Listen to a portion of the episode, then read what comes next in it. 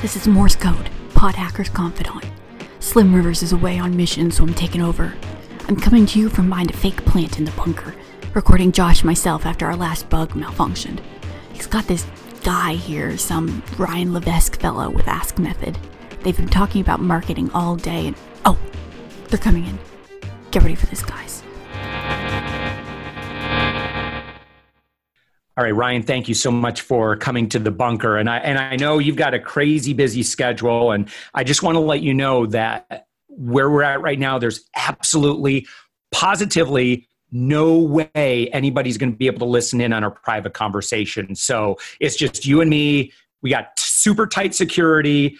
There's no way that this information is getting out. Because I know that your book, Choose, is about ready to launch, right? As of when we're having this conversation? It's just about ready to launch in a few short days from now. So yeah, it's about to hit bookshelves and get there out there in the world not that long from now. Wow. Okay. So yeah. So obviously we don't want to, it'd be like giving away the end to Avengers Endgame before the movie comes out. I mean, you're not supposed to do that, but you got a spoiler warning, right? No spoiler. All right. So I'm going back, Ryan, to where you started. How did you get into this path where you've become, this figure for being able to explain the path of engagement for consumers and business owners? Yeah, it's not something that I ever sought out to do, right? When I first started my first business, like many people after college, I followed my parents' advice. You go to college, you get a good job. I got a good job. And then in my mid-20s, I kind of had this, I call it a quarter life crisis, where I said, I don't want to do this for the rest of my life, but I didn't quite know what I wanted to do. I just decided to pursue building a business online. And the first business I started was in a tiny, obscure niche market, teaching people how to make jewelry using Scrabble tiles and origami paper. So like the most obscure thing that you can think of. That business succeeded for a few months, and then I quickly learned that I'd gone into a fad, and the business went to nothing. At the time I had quit my job. My wife was in grad school, and we burned through our savings and kind of had that moment where we looked at each other and said, oh crap, like what do we do now? We're living in China at the time, and we moved back from China to the United States. My wife got a job as a museum curator, which is what she went to school for. And she was getting paid $36,000 a year. And we lived on that salary and launched our next business, which was in the orchid space of all places. And we proceeded to enter over the last decade, 23 different niche markets. And in that process, have learned a lot, made a lot of mistakes, have certainly learned a lot about what it means to go into a good market versus a bad market and how that can make or break your business out of the gate. And along the way, learned a lot about human psychology, consumer psychology. What is it that makes people buy? What is it that causes people to take action? And in my most recent book, Choose, I share a lot of the wisdom and lessons and mistakes that I've made along the way in the last decade plus of having done that. So when you had your first business failure, and I think that that's so common that, and I've heard a statistic, and you probably know this, the average millionaire makes their millions on their seventh business venture. That was actually literally what happened to me, is that my first six businesses, I went through bankruptcy, foreclosure, like the whole nine yards, and it was number seven. I just kept at it, and I kept getting stronger and stronger and learning, okay, well, that doesn't work. That didn't work. And, kind of gained the skills. And it was number seven that, we made our millions on. How does that factor into what you cover in Choose? Yeah. I think, my hope in Choose is that to help shortcut that process for a lot of people, right? So you don't have to go through the process of building 23 different businesses. Truthfully, what happened in Choose is I wrote my first book, Ask. And Ask was all about the method I used to enter these 23 different markets, and the questions that I asked, and the funnels that we built, and our entire approach to launching businesses in all these different markets. And when you write a book like Ask and you reach, hundreds of thousands of people, you get a lot of letters from people who say the book was amazing and it transformed their life. But you also get letters from people who say, dude, I read your book, I followed what you teach, and it didn't work.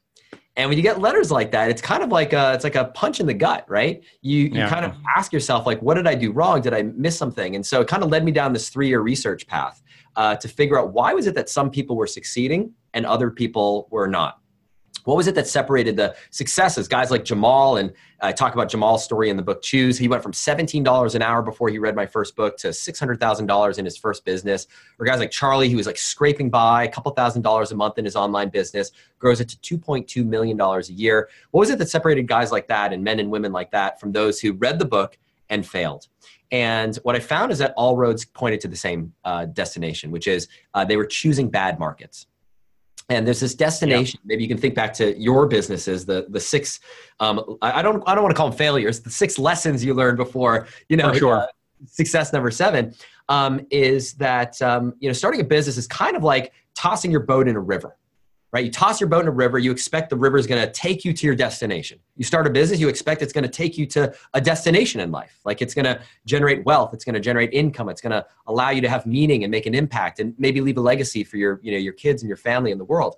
And I see, it's sort of like you see so many people spending all their time focusing on the best possible boat, hiring the best possible crew, maybe busting their butt, rowing 18 hours a day. But if you put your boat in that river, and you're facing the wrong direction. Or worse yet, you toss your boat in a river that doesn't have any water in it. It doesn't matter how hard you row, you're never gonna get to that destination. And that's what I kept finding, is that people were choosing bad rivers. They were throwing their boats in rivers that were never gonna take them to where they wanted to go. And so in this most recent book, Choose, I wanted to uncover, what is it that separates a good market from a bad market, and how do you evaluate the niche or market or business idea that you're thinking about to determine, is it a green light? Like pursue it? Or is it a red light, in which case you want to turn around and find another river to toss your boat into? So can you kind of take me through this process a little bit? So for example, one thing that we've done a ton of is that we get thoughtful entrepreneurs, and we've gotten them in the media, and that's kind of been our bread and butter, but we're getting more and more requests from our clients that they want to connect with influencers. And we've done some of that work in the past. And it seems like something that, the indicators seem good, but I don't know what the test is to verify that, other than, well, people are asking for it.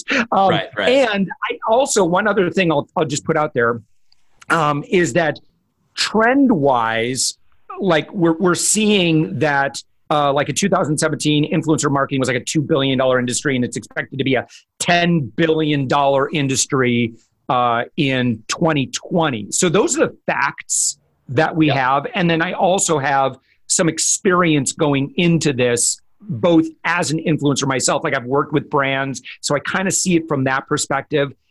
And then I just want to give you all the facts, and then you can coach me.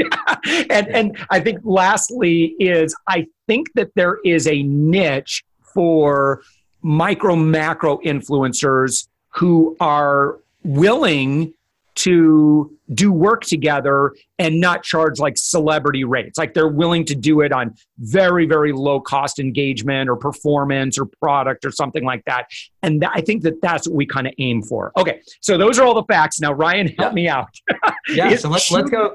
This is good. We'll use this as our case study, and we'll kind of go through pieces of the process here together as much as we can in the time that we have, to kind of evaluate, is this something that's a green light where you should just go all in? Is it a yellow light, proceed with caution? Or is it a red light, in which case we may want to rethink the idea and find a pivot perhaps somewhere in there?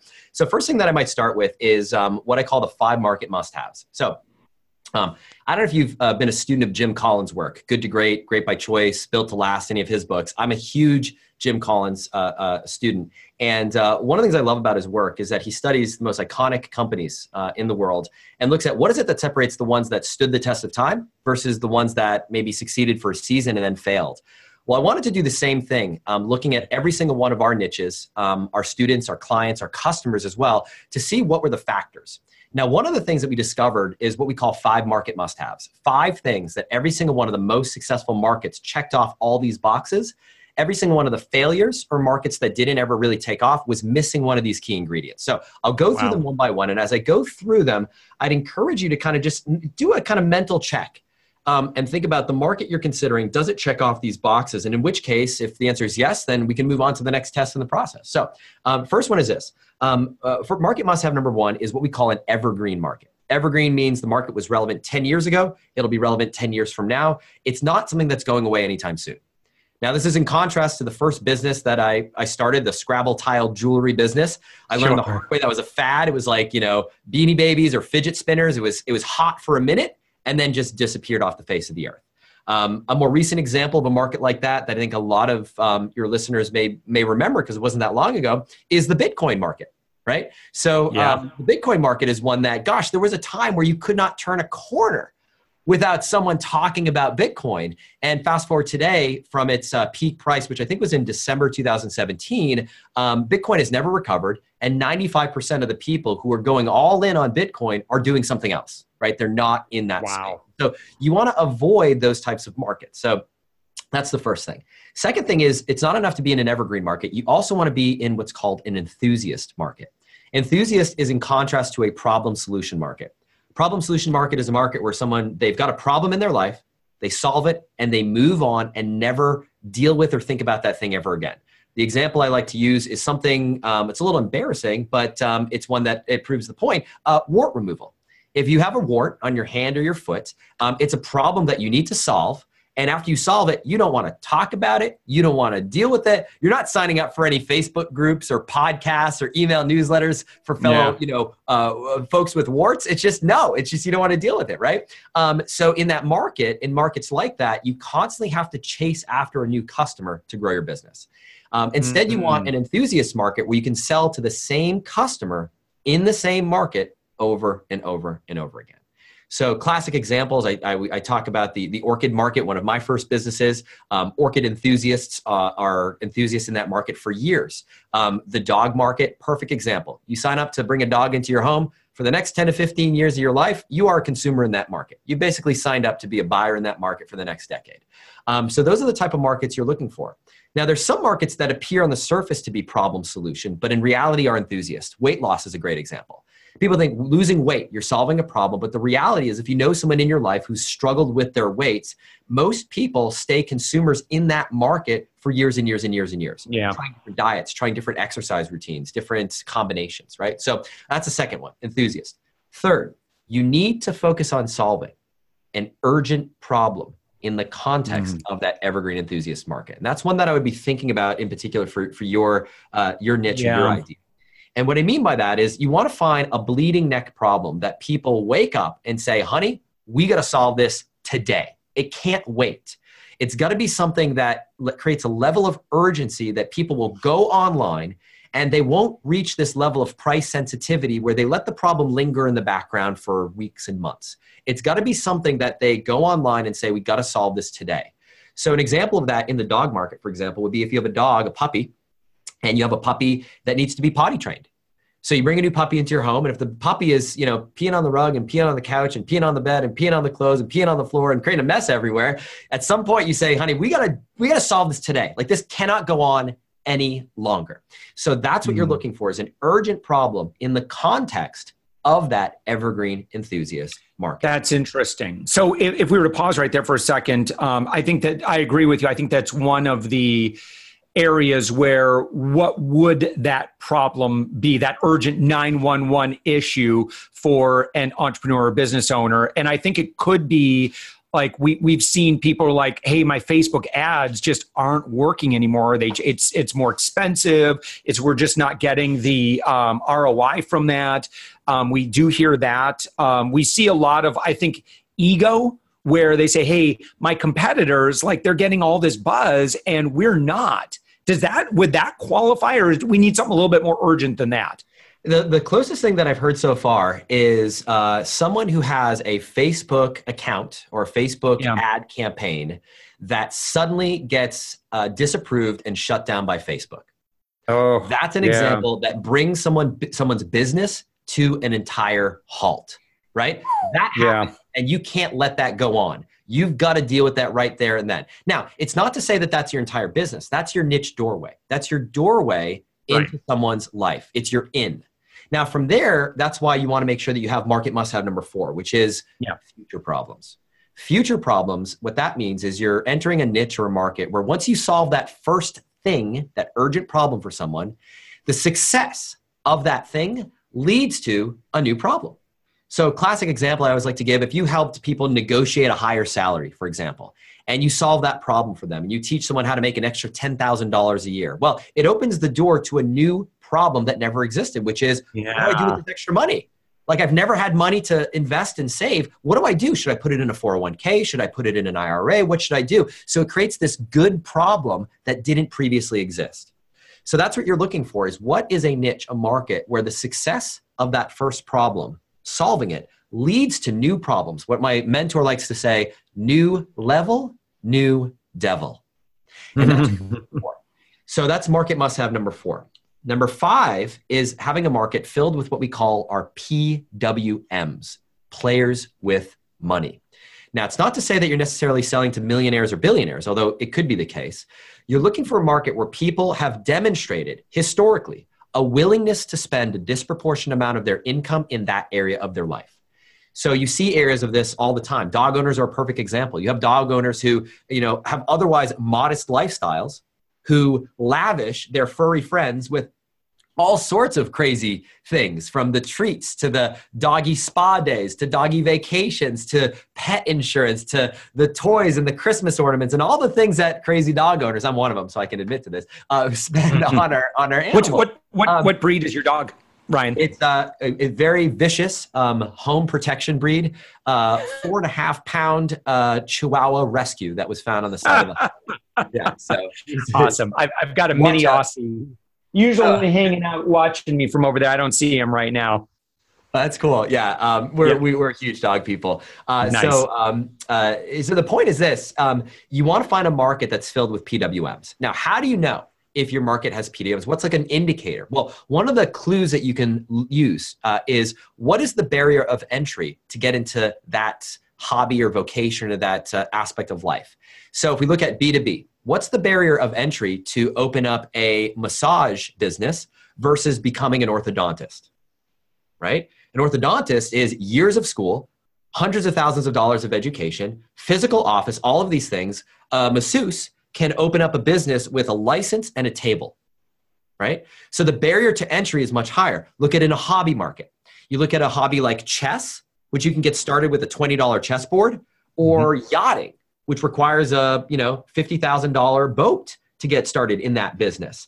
So you can see the barrier to entry can give you clues as to whether or not the market you're thinking about going into is filled with PWMs or if it is not. So as I go through that list, we'll pause here. The five market must-haves. Josh, what's your initial reaction hearing them, thinking about the niche you've gone into? Do you feel like you check off all five boxes? Is there any that you're questioning? I definitely, so in regards to just reviewing these, evergreen market, I look at, do I want people of influence to talk about my stuff? And I think that that's something that has been around a long time. I'm not a doctor, but I play one on TV. And so that checks that box. Enthusiasts, so do you think that that ties into where they have those moments of delight, and then that would encourage them to say, oh my gosh, they would definitely brag about the fact that, so-and-so just talked about them on their YouTube channel or, to their 100,000 social media followers or whatever it is. I mean, I could see that, do they then connect it to us? Maybe, hopefully. This is what I would say about that. Yeah. There are more people in this world who would rather be well-known than well-paid. There are people who would rather be famous than wealthy. And I don't think that that's going away anytime soon. So I think there are some fundamental elements of human psychology at play here that are working in your favor for this enthusiast aspect of the market. Yeah. Let's talk about number three. What about the urgent piece? We touched on that one, but what are your thoughts now? So really the thing that I think we've aimed for historically has been, this frustration that you're stagnating in business, or that you're not getting engagement or growth, or, supposedly, other people are having these six-figure launches and you're not. what's the problem? And I think that the problem is again, and I'd love to talk about where consumers' heads are at right now. But you know, I guess that's been our approach is like, look, you're going to need to up your authority because right now people are doing their, what they presume is their due diligence. They're looking into you and they're not really impressed. They think that you're just another marketer. And we've been burned by way too many just another marketers. However, if I say, oh my gosh, like, you know, Ryan, for example, you know, your credentials, you've been everywhere. USA Today, Wall Street Journal, Forbes, Entrepreneur, you know, you've got over 200, you got the social proof, you know, those are the indicators of authority that I think, wouldn't it be great if you had those things? And the reason that you keep bumping up against this wall is you don't have those markers. And so people are kind of checking out because, you know, they can deal without you, I guess. I don't know that that's urgent though. It's getting there. Let's refine it a little bit more. So one of the things that I talk about in the book is finding what's called a $10,000 problem. And what that means is you're looking for a problem that is a $1,000 problem that under certain circumstances becomes 10 times bigger and 10 times more urgent. So let's use the potty training example. So dog is peeing on the rug, it's peeing on the sofa, it's peeing in your house. That's a $1,000 problem. It's a burning problem that you want to solve. It becomes a $10,000 problem when you suddenly have a family vacation coming up next week where you're bringing the family dog, you're going to hop on a plane together as a family, travel across the country. And you have a ton of anxiety because you're thinking to yourself, your little guy that's normally in your office right now is going to be peeing on the airplane. He's going to be peeing in the airport. You're going to be that family. You're going to be that guy with that dog that everyone's going to look at and say, oh my gosh. And the embarrassment that you're going to face. Now there's a level of urgency to solve it right here, right now. It takes a $1,000 problem to a $10,000 problem. So you want to ask yourself, what are the circumstances under which that escalation can happen? And I'll give you one that comes to mind for your business. You know, you mentioned something in passing that I think is a thread to pull on further, which is this idea of needing to keep up with the Joneses, keeping up with the competitors in your market. I think you have a window of opportunity whenever a competitor in a space launches something big that causes the outsiders to have one of two reactions. Wow, that's awesome. Or A, or B, how is it that he's doing that and I'm not doing that? So when someone has a book launch that hits a bestseller list and everybody in that space is saying, why is it that I'm not doing that? Or someone has one of these launches that you talked about and saying, she had this launch. How is it that my launch isn't doing that well?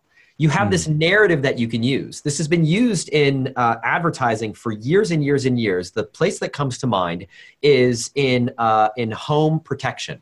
So the home protection industry, the home security industry, and maybe I'm saying something that maybe is one of the businesses that you've been part of and you know more about this than me, but one of the most effective ways historically to sell home protection is to go door to door after a home in a neighborhood has been robbed. After a home in a neighborhood has been robbed, it creates this level of urgency that didn't previously exist. It's a $1,000 problem lingering in the background, and suddenly your neighbor gets robbed that then raises it to a $10,000 level problem that you can then solve right then and there. And it causes people to say, honey, we can't let this go on any further. We've got to get home security installed in the house. We got to get the cameras. We got to get the security. We got to get the locks. We got to do the whole thing. I don't care what it costs. I don't want the same thing to happen to us that happened to the neighbors down the street. So that's kind of the direction I'd be thinking about for your business idea, are what are those circumstances? And I think we may have one that's a thread worth pulling and exploring further. Yeah, man, I love that, Ryan. Thank you so much. So, you know, as you continue on in the book, and I hope you don't mind, a little bit later, I want to ask a couple questions about Ask as well, because I've been so excited to chat with you. And we've actually implemented a quiz for our own audience. I'll get to that in just a minute. I just want to make sure I don't forget that. But I do want to talk about some of the other mistakes that people make when choosing their market. And I know this is something that you elaborate on and choose as well. Totally. Yeah. So let's talk about a few. So we talked about, let's say, for example, you have a market that you're very confident checks off the 5 market must-haves. It checks off those 5 boxes. Now we can proceed to the next test. One of the biggest questions I always get, and we touched on it a little bit earlier, is what's the right size of a market? right? So, people, we've heard the phrase, there are riches and niches, inch wide, mile deep. And then people get a little bit nervous. They say, wait, have I niched down too far? Have I limited my opportunity? Maybe I should cast the net wider. And there's really no good answer for years that I could give people around how big should your market be. So we investigated this. We looked at this question, and we looked at every single one of our 23 markets. I looked at and expanded the search to our clients, our students, our customers, and looked at market size across all these businesses and looked to see, was there any correlation between market size and success? And interestingly, what we found is that when you measure the keyword search volume of the businesses we looked at, there is a market size sweet spot. There is a size in terms of keyword volume that represents the sweet spot you want to be aiming for. And interestingly, it's not too big, it's not too small. It's sort of right in this middle band.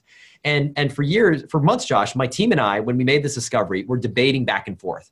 Are we going to reveal these keywords? Because truthfully, these are our most successful businesses. We're going to invite competition if people know, like, these are the ones, right? So we were back and forth for months. And in the end, we decided in the book to reveal what those keywords are. So anybody can then take your business idea, your, what we call your bullseye keyword, which I teach you how to identify what that is in the book, identify your bullseye keyword, compare it against these benchmark keywords, and identify, are you in the sweet spot, or is your business too big or too small? In which case you may need to niche up or niche down. But we found that there's a correlation between market size and success. So that is absolutely something you wanna focus on, and a big mistake that people make is they go into businesses that are in the wrong market size. Now, what's interesting about that is there's this kind of corollary mistake, which is around level of competition. So, you can think about market size as being one dimension. Market competition is another dimension you want to look at. Whenever I talk about competition, people, usually the conversation to have goes one of two ways. They say, oh, I've got this amazing idea. And then they go online, they research it, and they found out that somebody else is already doing it. And then they say, crap. It's I missed the boat. Oh, I guess opportunity's over. Yeah, exactly. I missed the boat. I'm too late. Or they have another reaction. They come up with this idea, they go online, and nobody's doing it. And they say, oh my gosh, we're going to strike gold. We're going to get rich on this. Right. And what I've learned, one of my mentors early in my career shared something with me. I'll never forget when he said it. He said, I want, Ryan, remember this your entire career. Pioneers get shot, but settlers get rich. And what he meant by that is you do not want to be the first to market to any idea. If you look at the most successful companies of our generation, you look at, the Googles of the world, Facebook, Apple, none of them were the first to market.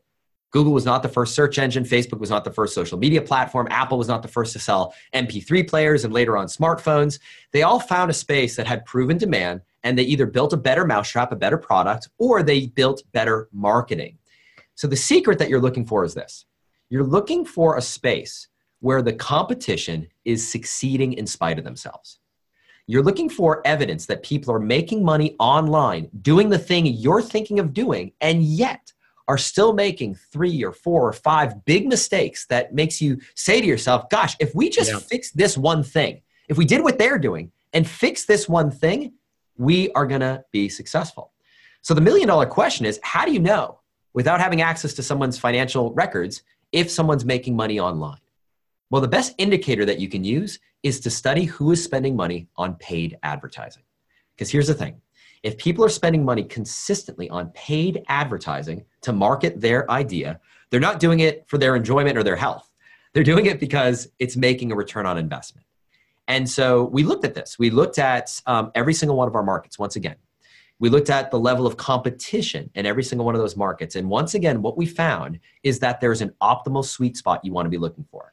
You don't want to be in a market that's too competitive, where you're going to be eaten alive, right? Where you're in a Red Sea market. But at the same time, you don't want to be in a market where nobody else is doing what you're thinking about doing.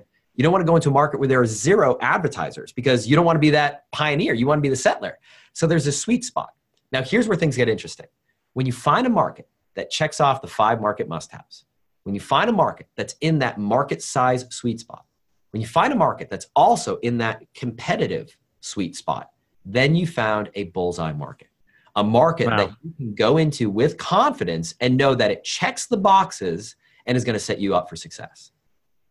Wow. You know, and that's interesting. That's kind of what we experienced with Savings Angel, is that at the time when, so what Savings Angel was for about 10 years is a membership-based website. But I looked at what else existed, and there were a few other people, and I thought, oh my gosh, they're crappy. Like, yeah. And for all, I mean, as far as we could tell, they were still very popular. And I'm like, yeah, but the service is not good. Like, right. It's ugly. It's like, if they can succeed at it, so it's kind of interesting, you know, but I remember looking at it and say, oh shoot, somebody's already doing this. Well, you know, but then I started digging digging more into it. I'm like, yeah, but I think we could improve on this. And so, and I think that's interesting. So we accidentally, you know, followed the principles, you know, kind of what you illustrated in the book, Choose.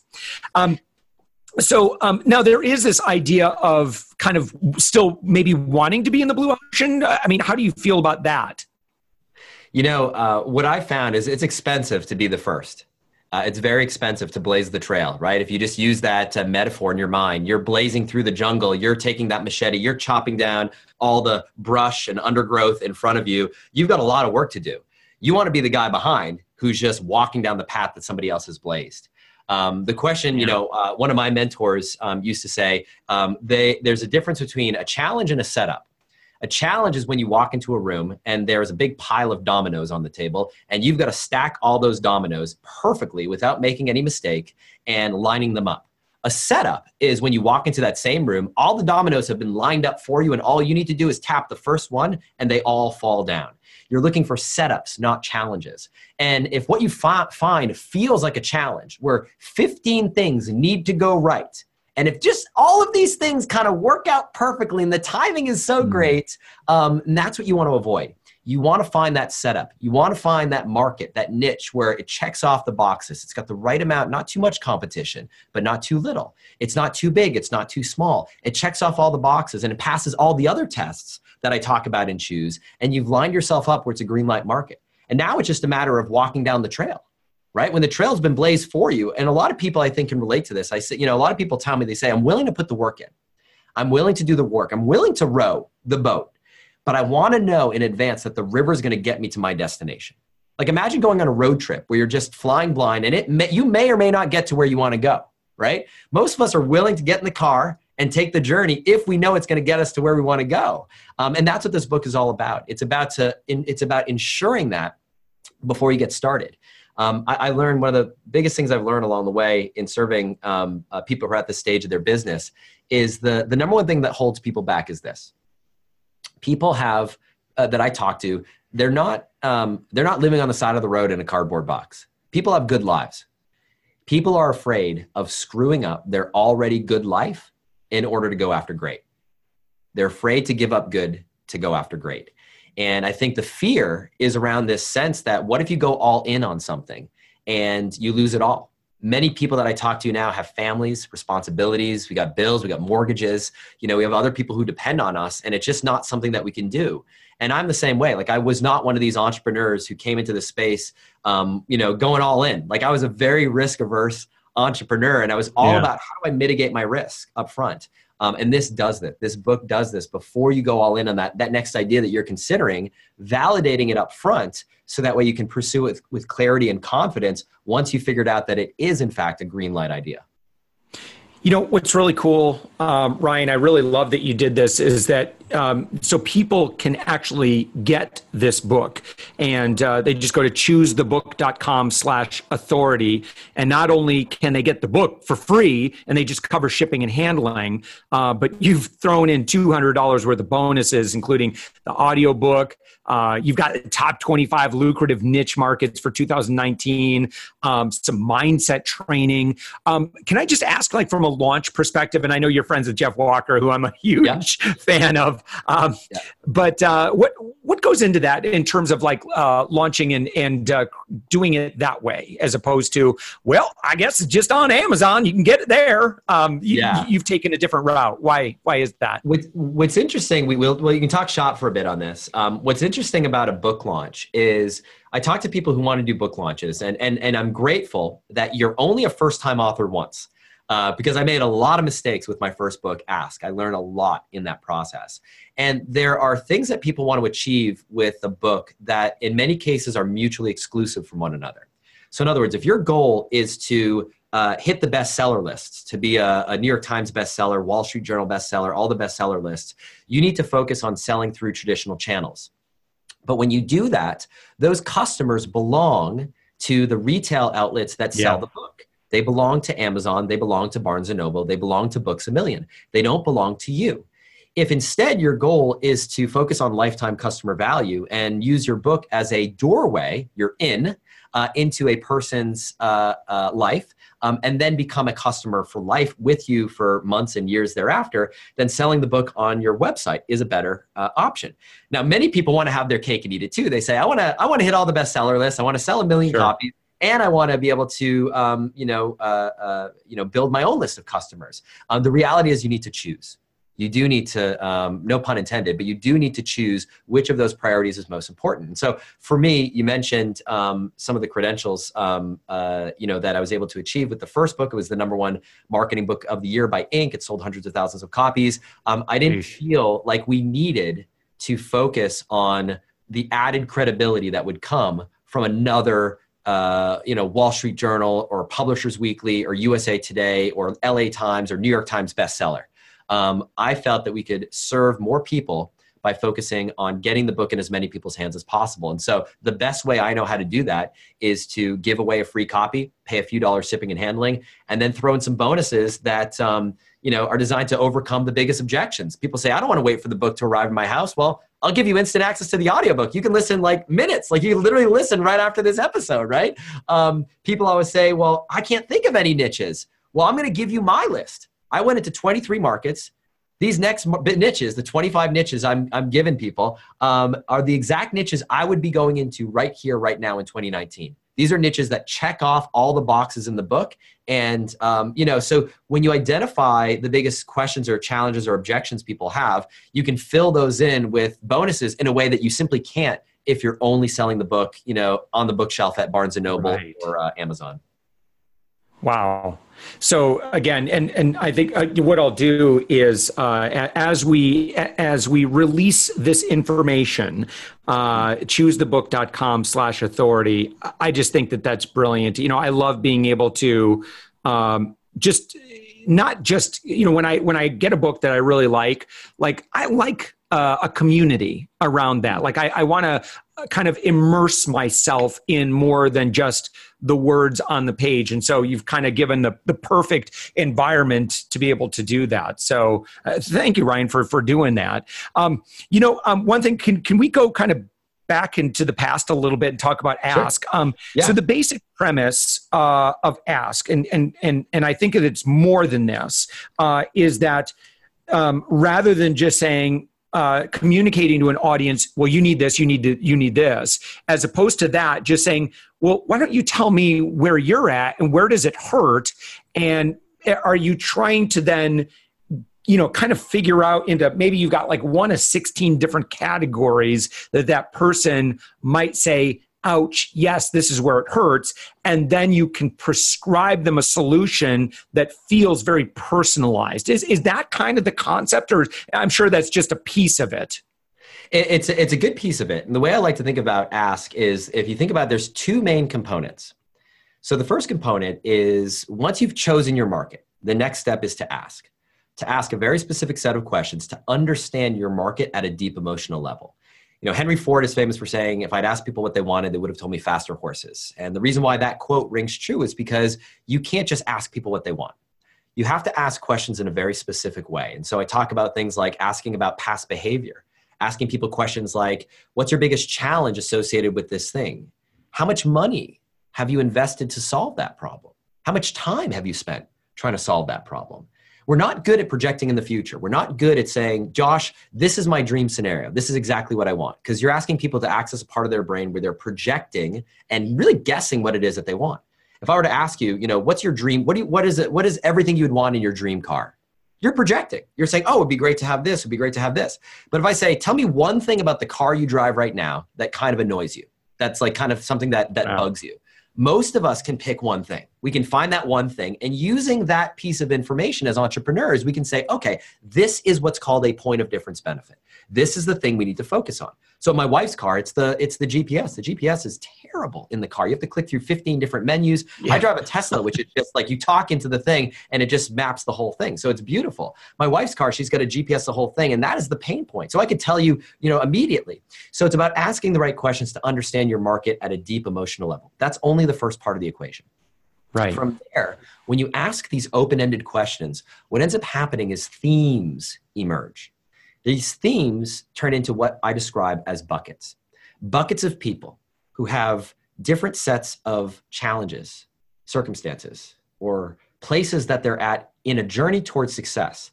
Where it sets you up to, instead of selling to people in a one-size-fits-all way when they land on your website, simply ask a few questions when someone lands on your website to do exactly what you just described, to diagnose and prescribe. Like if you came to my website and I said, hey, Josh, do you mind if I ask you a few simple questions to understand a little bit more about your business, where you're at?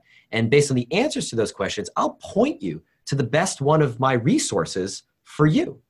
It's a very natural conversational way to market and communicate and allow you to better sell and better serve. And that's what Ask is all about. It's a methodology that breaks down the steps to do all of these things in a very specific way, which not only allows you to generate more profit and make more money, but allows you to better serve your audience at the highest level possible. Excuse me.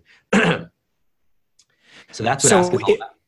Yeah. So if I wanted to, so one thing that we had considered doing, and I actually have on the website right now is, I mean, I'd like to lead with asking questions. And so I think this would be pretty easy to integrate this into what we've just launched. And so it's discover what's your authority score, take the quiz. And then we take them through and say, well, do you have this, basically just, they check the boxes on, do you have a Wikipedia page? Are you, verified on these social media, questions like that. And then they get a score that generally for like 99% of people, we don't do so well.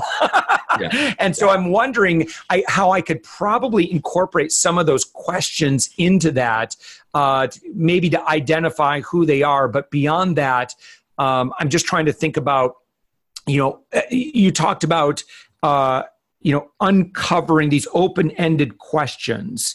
And I'm just wondering what some of those questions might be, aside from just...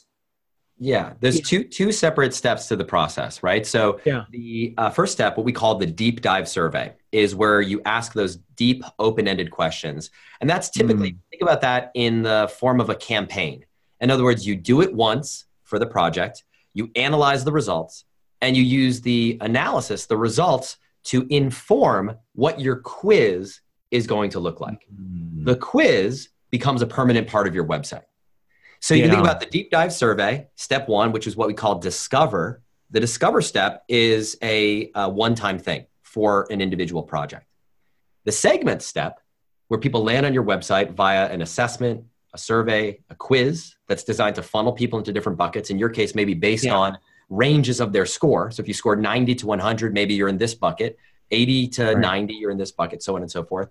That becomes a permanent part of your website. And so the two are almost mutually exclusive from one another. And I like to think of the deep dive survey as something that the deep dive survey informs the quiz, but it's something that typically only lasts for a short amount of time. So you launch it, you stop it, you analyze the results, and then the results are used to build that quiz, which becomes a permanent part of your website. I'll give you an example of a quiz that you may want to check out. So in the book, we have an assessment that helps you identify what type of business is right for you. And we ask a series of questions based on your lifestyle goals, the amount of money you have available to invest in your business, your personality, are you more of an extrovert, more of an introvert, your income goals, all of these things that determine which of one of 16 possible outcomes is recommended for you. So when you read the book Choose, you can read it through that lens. You can check it out. It's at choosequiz.com. It's a totally free thing. And just to give you the sense of scale, this is an example of the Ask Method in action. This is an example of an Ask Method quiz that we eat our own dog food. Like we use what we teach. That one quiz alone, Josh, gets between 1,000 and 1,200 email subscribers every single day. Wow. So 1,000 plus people every single day take that quiz to find out their type, and we prescribe the best next step for them based on their situation, which in some cases may be check out a copy of the book Choose for a few bucks. So wow. That's a great example for anyone who wants to see the Ask Method in action. And even for you, as you think about your authority score, to give you some ideas around how you might use that in your business. Wow. Wow. Ryan, I'm excited. And so in terms of, when did you, when the book, when Ask came out, I mean, what groundwork did you lay so that when the book came out, like it eventually, it's done very well. Like, how did you accomplish that? How did we launch the book? Like, how did we launch with a bang? Before writing the book, my initial goal was very modest. Like, I just wanted to have a better business card. I wanted to have something that I could give people when I was at an event that explained, a little bit more about who I was and what I did. And that very quickly kind of snowballed into a much more ambitious project. And when we launched the book, I'll tell you the two strategies that were most effective for us. Number one, I've built every single one of our businesses on the back of paid traffic. So that is I learned early in my career that if you can master one way to generate traffic and one way to convert traffic, that, that is the path to wealth. It's not about being an expert in Instagram and Facebook and YouTube and Google AdWords and Snapchat and all these different things. Pick one, master it, and one way to convert that traffic. So for me, it was paid. So the number one strategy that was most effective for us is using Facebook ads, specifically. Facebook ads driving people to a free plus shipping offer for the book. So that was the first thing. Second thing is, believe it or not, doing exactly what we're doing right now, doing a podcast interview. I did over 150 interviews when I launched my first book, Ask. And that, more than anything else, led to its success, because I feel like, and what I've learned is that podcast listeners are some of the smartest, most educationally driven people on the planet. Yeah, people. It's true. And instead of listening to the radio or watching some time-wasting thing, if you've transformed your car into a mobile university, or you're at the gym and you're spending time listening to this right now, it's because you are part of the segment of the world that wants to better yourself in that area of your life, whether it's fitness, business, whatever it may be. And so there's an incredible alignment between book readers and specifically book listeners.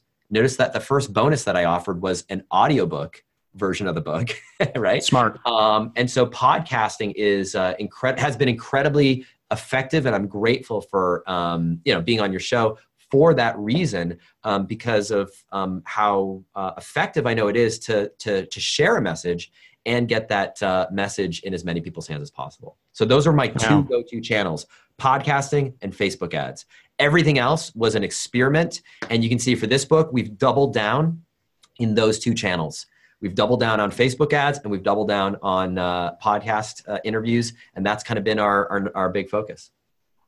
Wonderful, wonderful, awesome. All right, Ryan. Well, the helicopter is. I hear the blades whirring up above us, so we need to get you out of here. I want to thank you so much for spending this time with me, and it's going to be really exciting to see Choose hit the shelves and get in the hands of lots of good people. So thank you so much for the work that you've done, and thank you so much for your time. Awesome, Josh. It's been an honor to be here. Super grateful, and we'll have to do this sometime soon. That's all I can get for now, listeners. Unfortunately, I've been stuck behind this fake plant for over 24 hours, and I really gotta pee. If you want to spy on Josh more with us, subscribe to this podcast. He's also got this website, upmyinfluence.com. You should check it out. Anyway, I gotta sneak out of this place. Morse code here. Over and out.